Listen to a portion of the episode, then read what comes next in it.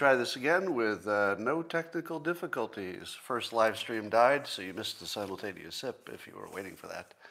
But you can do it at home on your own. Um, and now we're back. So I'll wait for a few seconds for people to pour in, because I know you want to. I was just saying that I ate out for the first time without a mask yesterday at any part of the process, and it was delightful. It was delightful. So I saw a story that says the uh, the guards in the Epstein jail, where Epstein died, they have admitted falsifying records. But I don't recall um, ever seeing what they falsified. Did anybody see that? And did it make any difference? And does it have anything to do with who killed them? So that's a weird story, because it feels like it should be important, but maybe it isn't. Who cares? Um... So, uh, I guess Fauci has, Doctor Fauci has said that by July fourth, seventy percent of Americans should be vaccinated. That's the target. And if they are, we're going to be in pretty, pretty good shape. Now, July fourth, uh, as I told you, probably the day that Americans just say, well, we're going to, we're going to make, thank you, Andrew. We're just going to make up our own decision about masks. And I'm going to skip ahead. I was going to talk about this later, but Um, there's a great, great article in The Atlantic. Uh, there's a sentence I've never said before. Have I ever said there was a great article in The Atlantic? So The Atlantic is not really a credible publication. But uh, Derek Thompson, uh, who turns out to be a really good writer. So if you want to just see good writing, just somebody who can put together good sentences and make a point, Derek Thompson is really good. And he wrote uh, an article talking about the mask mandate changes in, uh, in Texas in particular, but then extended the point.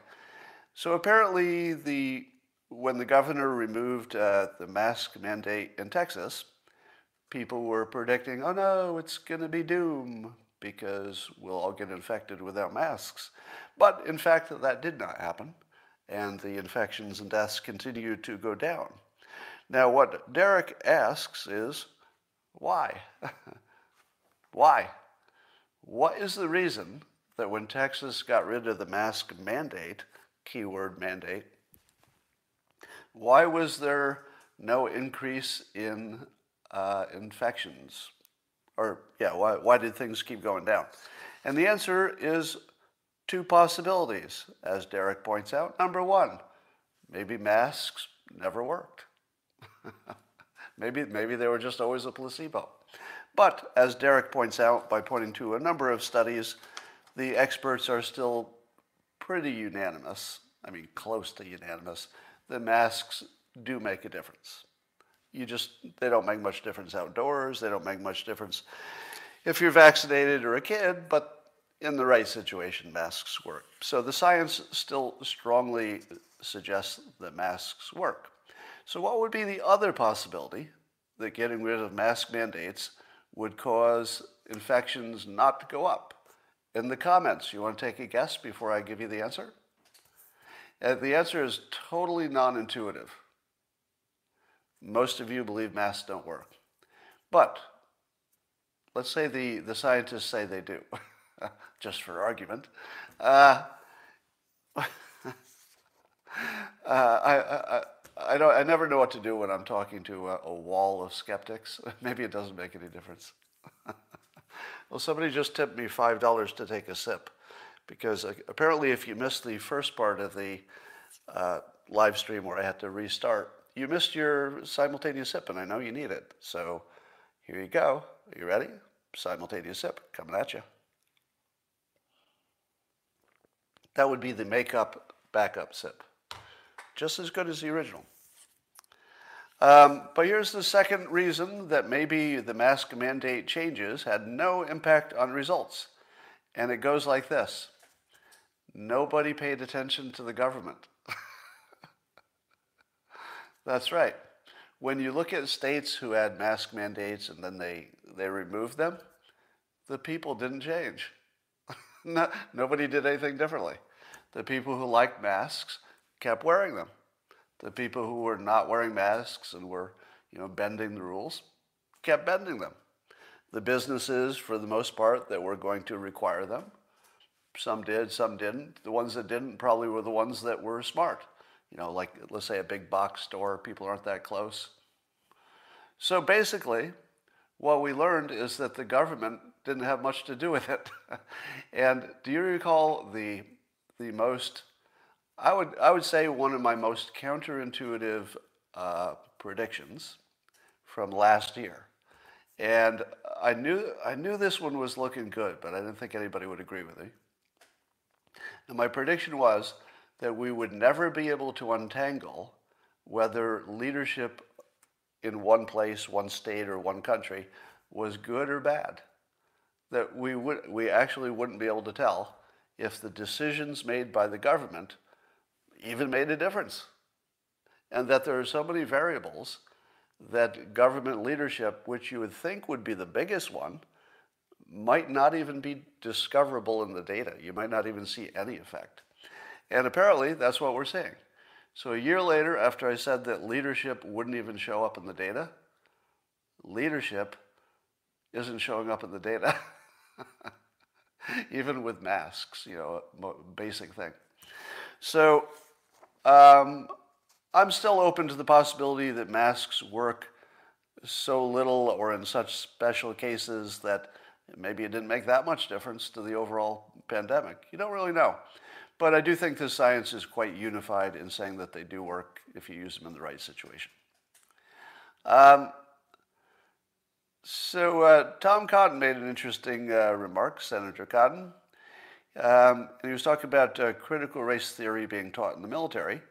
And he said this, quote, "If I were in a foreign intelligence service, I can think of a, I can think uh, a few things that would be more destructive to morale and unit cohesion in the United States military than critical race theory. The idea that we are somehow simply representatives of our race as opposed to American patriots who are wearing the flag of our country in defense of common ideals." Now that's a lot of words to say what he's saying. I, I think I might have paired a few of those words off of there. But it's a really good point, isn't it? If you were a foreign adversary and you wanted to destroy the U S military cohesiveness, what could you think of that would be better than critical race theory? It would be hard to think of something if you were intentionally trying to damage the military. I don't know if you could think of a better idea than that, which makes me wonder, did they? Did they? Is critical race theory actually being promoted by our adversaries, and we don't know it? And if they're not promoting it, why wouldn't they? Why wouldn't they? It would be the most obvious thing you could do to promote the idea that you would, would cause inner turmoil in the United States. I can't think of anything that would be better for China. I can't think of anything that would be better for Russia, to have the United States fighting with itself about who's the racist.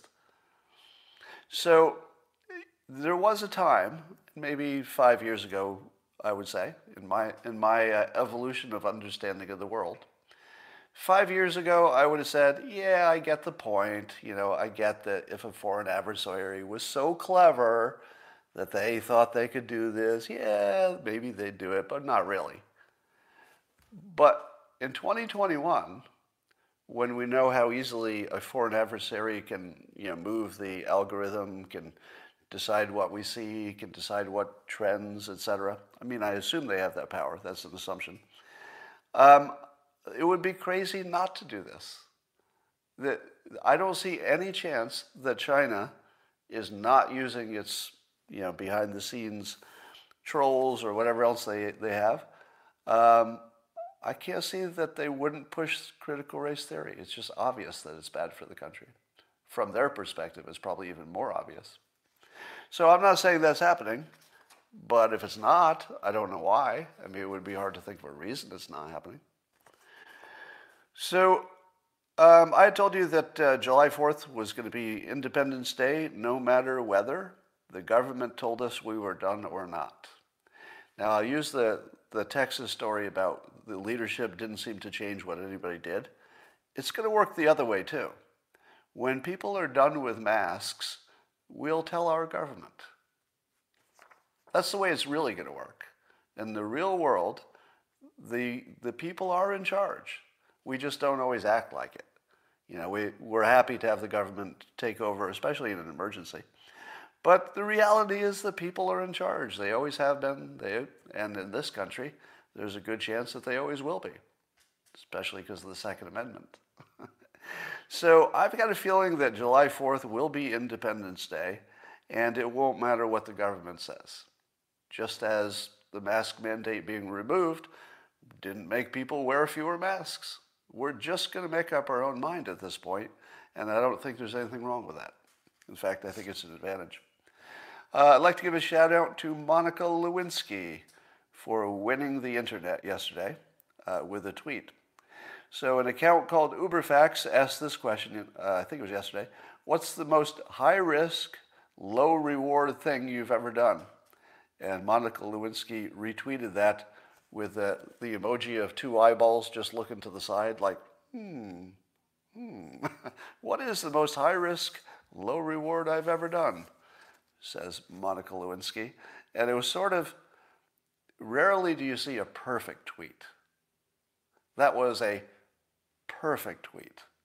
There's nothing you could have done. You could think all day. You could put a team of scientists together and say, make us a better tweet, you know, to this, at least on a retweet at this point. And you couldn't do it. You couldn't do it. Monica Lewinsky reached into the void of infinite possibilities and pulled out the one out of infinity that was the perfect tweet. Congratulations. Nicely done. And I like the humility of it. I like the sense of humor of it. I've always liked Monica Lewinsky as a person. Um, Linda Tripp, not so much, but that's a different story. Well, here's the good news. Uh, there's a ceasefire between Hamas and Israel, and I don't think it could have worked out any better because Hamas is claiming victory, and Israel is also claiming victory. Good job, guys. Um, when I saw that there was fighting and people dying and stuff and missiles and, and all that, tunnels, I said to myself, well, this is going to be bad.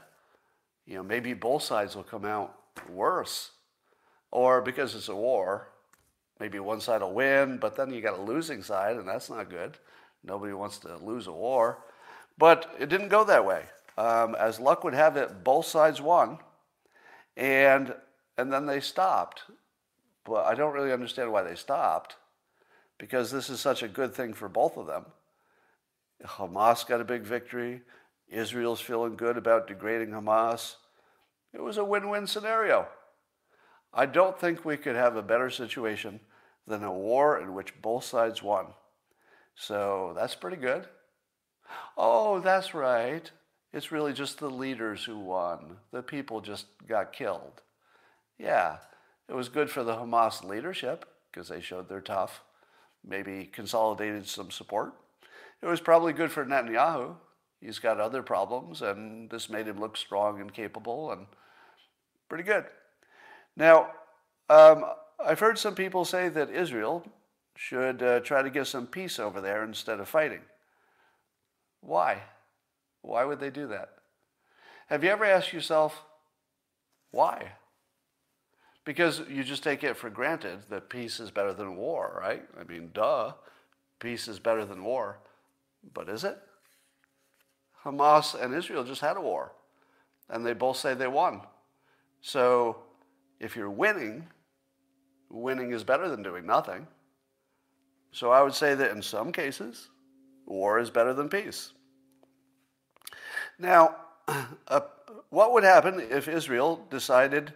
And Hamas decided, it won't happen, but suppose uh, they decided to, to have peace. Would that be good for them? No, no, it wouldn't be. Peace would be the worst thing for Israel. How many of you understand that point? That peace would be the worst thing for Israel? Because at the moment, Israel is gobbling up land, right? Here's a settlement. Well, maybe all of Jerusalem is ours, you know, sort of, sort of like picking apart, oh, these water rights, we'll take these, you know, this, this street we'll control. If your country is growing, like physically growing, it's expanding, you don't want peace, because peace stops the growth. This is a period in which, for the low amount of deaths that Israel is experiencing, it's a really good deal. You know, per death, per square mile, it's a good deal. Uh, all deaths are tragedies, of course. But if you're looking at the bigger picture of long-term Israel, Israel security, having more land is better. You know, more buffer zone, spread out your populations, bigger population, better economy. So uh, peace would be a huge strategic mistake for Israel. And for the Hamas leadership, peace would get them killed. If you were Hamas leadership and you said, you know, I got an idea, why don't we have some peace? They would be instantly killed by their own people because they've been convinced they, they need to conquer Israel or whatever. So is it crazy to say both sides won? Not at all. Israel got stronger, tested out a bunch of equipment, uh, degraded Hamas, and continues to have the moral, a little bit of moral cover as they gobble up land. They totally won. That, there's no hyperbole there whatsoever. Israel won. But so did Hamas. Not the people. The citizens lost. But the, but the leaders won. They got exactly what they wanted. So it is a weird case in which they both won. So your, your uh, sympathy can be with the victims, of course. But these are two leaderships that wanted to fight and got what they wanted and won. It's hard to feel bad about that. Um,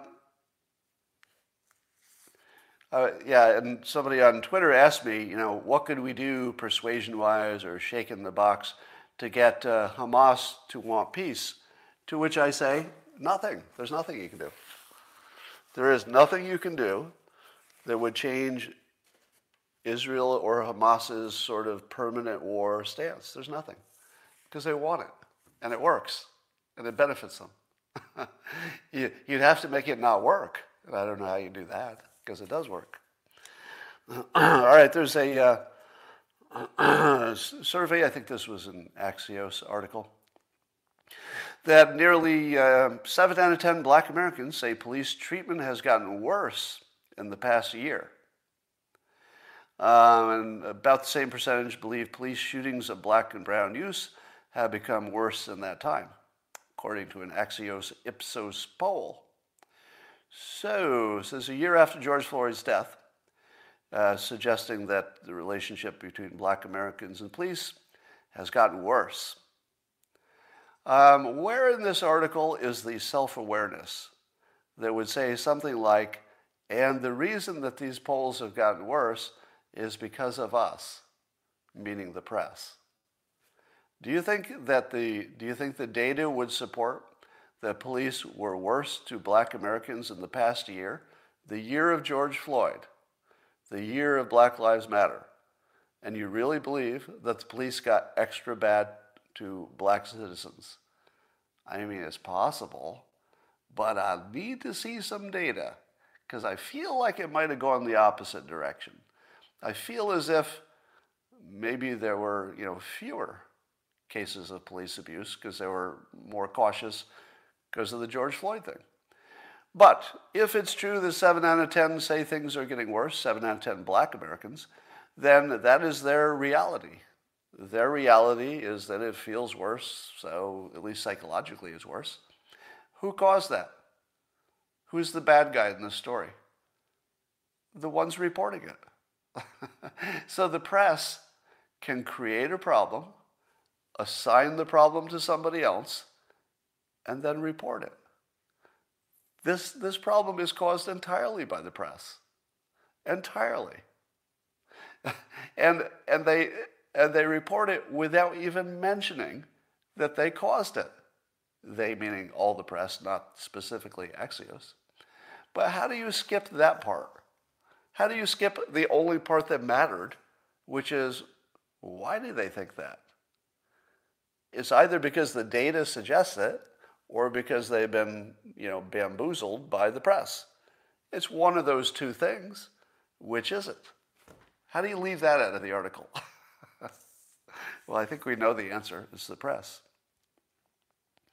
I got to say more about this whole Chris Cuomo, Andrew Cuomo thing, you know, Governor Cuomo. And uh, apparently Chris Cuomo's brother works at C N N. Uh, it was reported he participated in a strategy session phone call about the uh, sexual allegations charges against his brother. Now, I guess he's apologized, said it was a mistake, got lots of criticism, et cetera. And I don't buy into any of it, like just none of it.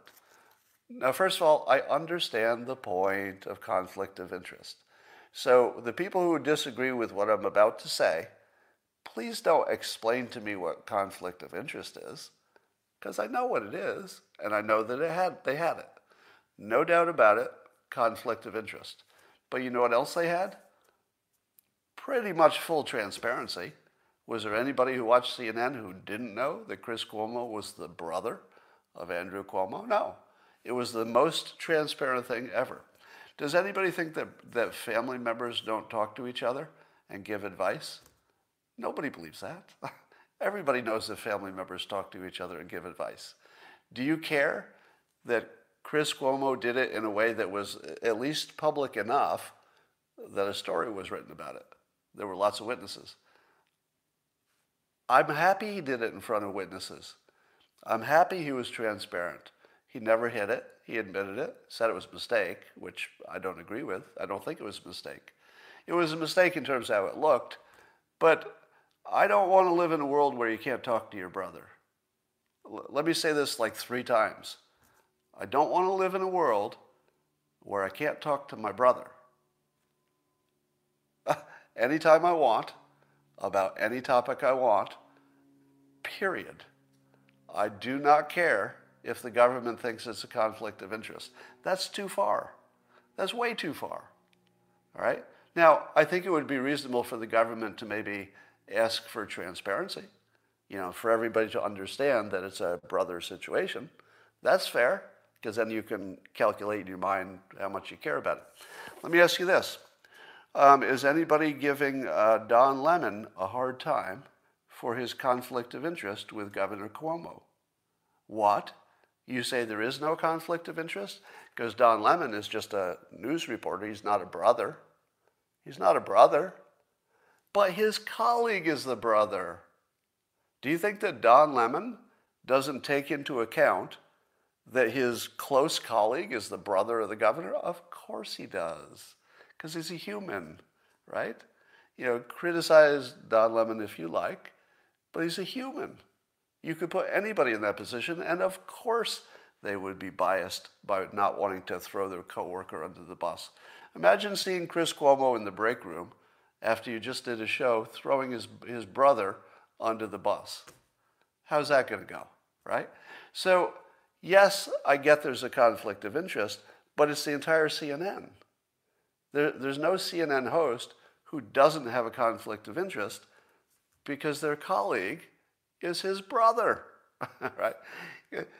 Chris Cuomo is just one of the people with a conflict of interest. Why are we ignoring the rest of them? And again, as long as everybody's transparent, I think that's as good as you can do. It's as good as you can do. All right. Um, Apparently, telehealth has exploded, and about half of the people on uh, is it Medicare uh, used who who needed a doctor did it by phone in the past year, and um, that's real good news. And I wanted to uh, to begin a little series. I may do more of them. I'm not sure. Called Heroes of the Pandemic. I wish I had some kind of like a musical score to introduce this. Heroes of the Pandemic. So these are people who did really good stuff that maybe you've never heard their name. So you're going to hear it for the first time. And I'll tell you a little story. I've told you some of this, but I'll add a little detail you didn't know. So when the, the pandemic first broke out, uh, the government, the U S government, and people in it said some version of this. Uh, what do we do now? Does anybody have any ideas?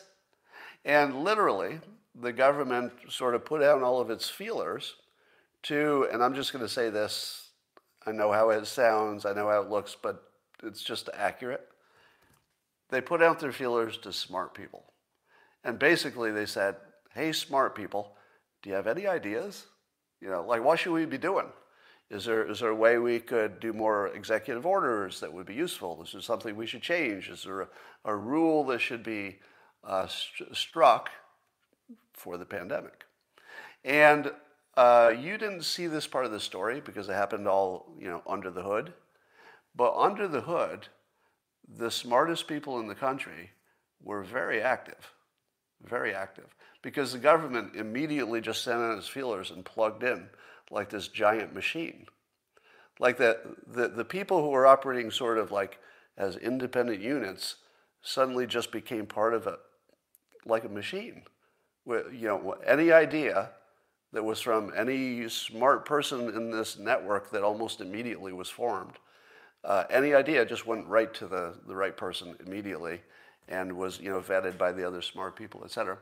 So th- there's a great story here about what happened that nobody was watching, which is the personal connections that formed spontaneously because everybody said the same thing. If it's an emergency, what do I do? Like, how do I help? What, what's my contribution? Now, many of you were with me since since then, and you know that um, I took a responsibility for helping you get through it psychologically. You know, I, I said, well, what can I do? You know, what, what's something I have a unique ability to do? And uniquely, I thought that I could help you not worry more than you needed to. I mean, it was a, certainly a situation that called for a little worrying, but I didn't want you to think this civilization was going to end, that the economy was going to crumble, that we were all going to be dead. And so I did my very best to persuade you that by a year from then, which is right now, the things would look the way they look now, which is the economy is roaring back. We did not run out of food. Zero people starved. Think about that. Think about what the what the heroes in the food services and distribution chain, I mean, think about what those people did. Risked their lives, didn't know what the total risk was, risked their lives to keep us fed successfully. One of the most amazing things. All right, so here's uh, one of the other small stories. So one of the people who was reaching out from the government was uh, Jonah Shumate, chief of staff, I believe, for Rick Crawford and of uh, Arkansas. And uh, Jonah was familiar with me, follows, follows, maybe watching right now, uh, follows the live streams, et cetera. And uh, reached out and said, do you have any ideas? And I did. I, you've heard this story before. And my idea was to do an executive order to get rid of the restriction that didn't allow doctors to do telehealth across state lines, which made no sense in the year twenty twenty-one, right? It didn't make any sense. so so Jonah reaches out to me. I say, yeah, you know, we should get rid of that uh, that restriction about state lines. This is exactly the right time to do it, and it's exactly what we need. It took about ten minutes for Jonah to get that idea to uh, the president's chief of staff, and for me to hear that he got it and that he liked it. It was like ten minutes. I mean, I may be exaggerating a little bit, but it happened almost instantly. And within, I don't know, just a few days, it wasn't long, the next thing you know, there's an executive order in which he got rid of um, that restriction. And um, so credit to Jonah Shumate in uh, Representative Crawford's office. And um, that was the kind of self-organizing stuff that was happening massively. Just all kinds of self-organizing stuff. And it was just beautiful. It was just a beautiful thing to watch. And you didn't get to see it. You know, it was all, it was all happening under the hood. But uh, one of the most amazing periods in history. Someday when the real story of the pandemic is written, you're going to find out stuff you you just had no idea. Um, thank you, Jeff. So, heroes of the pandemic. Um, anti-Semitism is breaking out everywhere. Apparently, A D L says there were nearly two hundred reports of possible anti-Semitic incidents, up from one hundred thirty-one the week before the Hamas conflict. So there does seem to be a, a major uptick in these crimes. Um, and of course, uh, I don't know if Joe Biden has spoken out yet about anti-Semitism in this country spiking. We'd like to hear from him, wouldn't we? Now, of course, the squad has Biden's nads and a, a little uh, lockup tube there. And I don't know he can do that. I don't know if Joe Biden can say there's too much anti-Semitism in the United States. Uh, it seems like it should be an easy thing to say, but maybe he can't. So uh, Ezra Klein had an interesting uh, tweets and article. I think it was an article, but it was a series of tweets I saw. Uh, that violent crime is spiking in the cities. So homicides are up twenty-five to forty percent in twenty twenty. Um, largest single year increase since nineteen sixty. So it's this gigantic, you know, crisis. And he's he's warning the world, and I guess the, the left-leaning world, that whenever you have a massive increase in crime, there's a fairly predictable outcome. What is the predictable outcome of a big rise in violent crime? That's right. Uh, the big outcome is you get a Republican leader, because people elect Republicans when crime gets out of control. Crime is out of control. So you're going to see a lot more Republicans. If, if history is our guide, and in this case, I don't know why it wouldn't be, because it seems, it seems like it would, you know, repeat the way it normally does. So now you've got the cities that are uh, hotbeds of anti-Semitism. I think it's mostly happening in cities. You've got um, crime is out of control. You've got no real reason to commute anymore. You've got traffic. You've got pollution.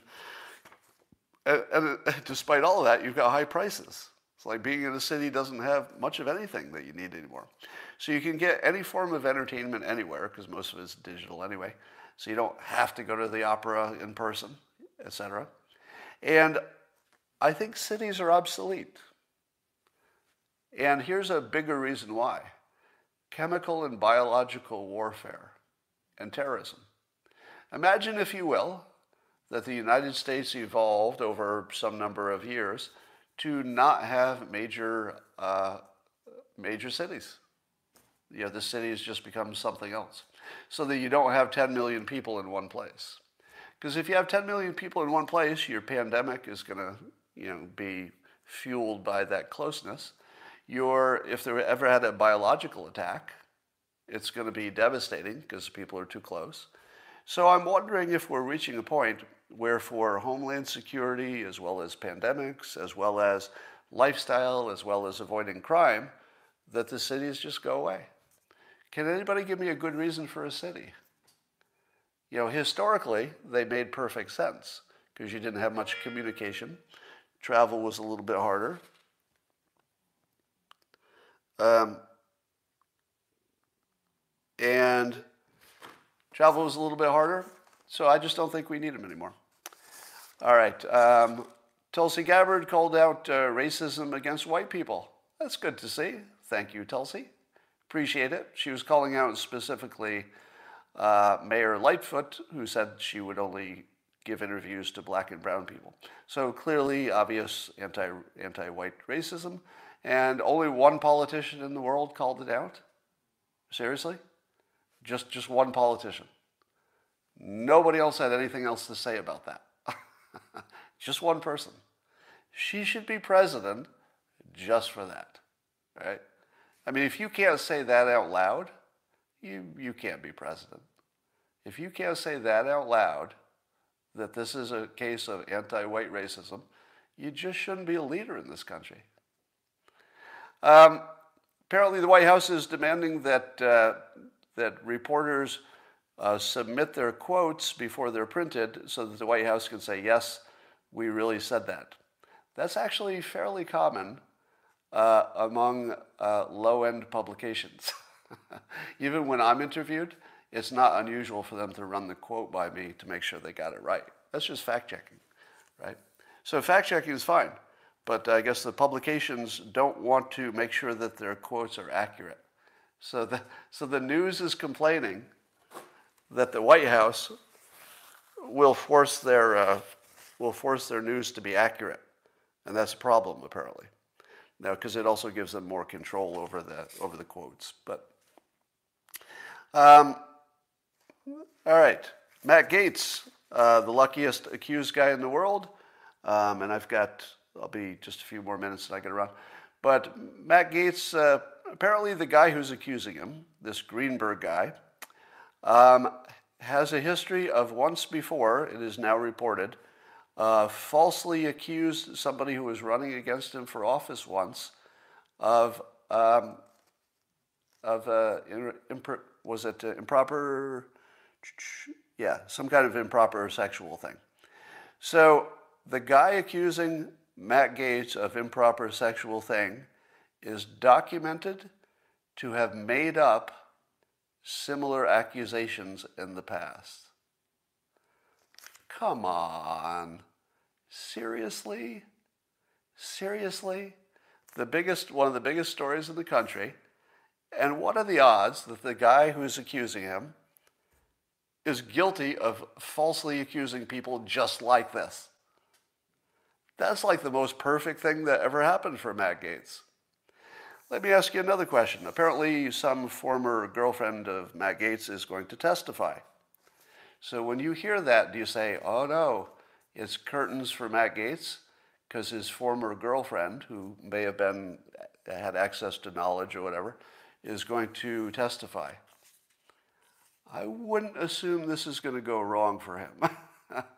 Because I don't know about you, but most of my ex-girlfriends don't hate me. Do your ex-girlfriends hate you? Maybe some. But I have no reason to believe that his ex-girlfriend's going to be on the other side. I feel as though it's at least equally likely, you know, given that we don't know what their relationship was after they were ex, it seems very likely that she likes the guy. It seems very likely that she will She will give a friendly testimony that could be good for him. Now, let me ask you this. Um, are we seriously uh, saying that this is prostitution if he offered any kind of money for somebody he was wanting to have a relationship with? Where do you draw the line? Let me ask you this.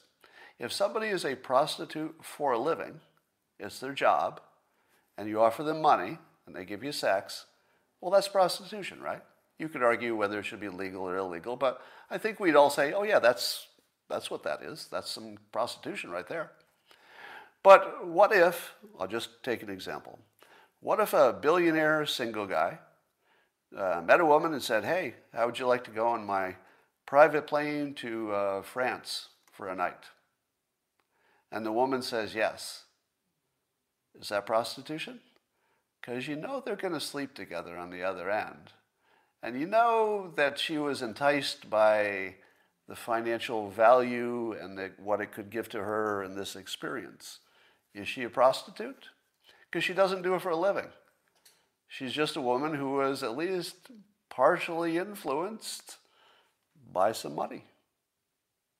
So what happens if we find out, and I, I have a feeling it's going to go this way, that the women involved are not Um, full-time, at least full-time, or at least not known to be working prostitutes? What if they're just young women who are impressed by power and money, and maybe it did make a difference? Maybe it made a difference that he paid for a hotel or uh, that they had a little extra cash to buy dinner that night or something. Is that prostitution? I feel as if, even if he's guilty, I don't care. Could we at least find a crime that somebody cares about? Can we find a victim? Was, was now, obviously, if there's any underage stuff, that, that becomes its own category. So at the moment, I'm not talking about anything underage. And by the way, there's we've seen no evidence of that, right? You and I have seen no evidence there's anything with a seventeen-year-old. It's been alleged, but no evidence. Um, if it turns out that uh, all he did was he was generous with women and it influenced their decisions, even if it influenced their decisions a lot, I I just don't care.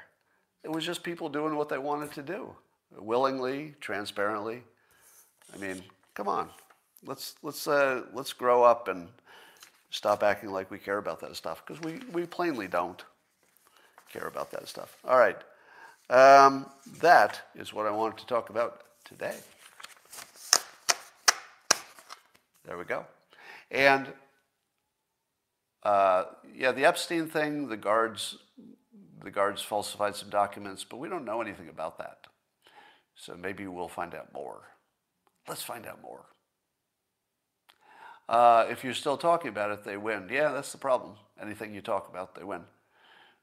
What about crypto? I don't have a current opinion on that. And I've got to go run and do something else, and I will talk to you. Oh, somebody asked, how's my audiobook going? Well, I couldn't believe this, but a lot of people are buying the the audio version of How to Fail at Almost Everything and Still Win Big, because I just re-recorded it. Now, it's in my voice for the first time. It was a voice actor before. And I'm kind of amazed and totally surprised that a lot of people who have already read it or already heard it with the other actor are still buying this one just to hear it in my voice. Now, I did not expect that, but there were so many people who asked me to record it in my own voice. I thought, well, if so many people want it, it must be something they want.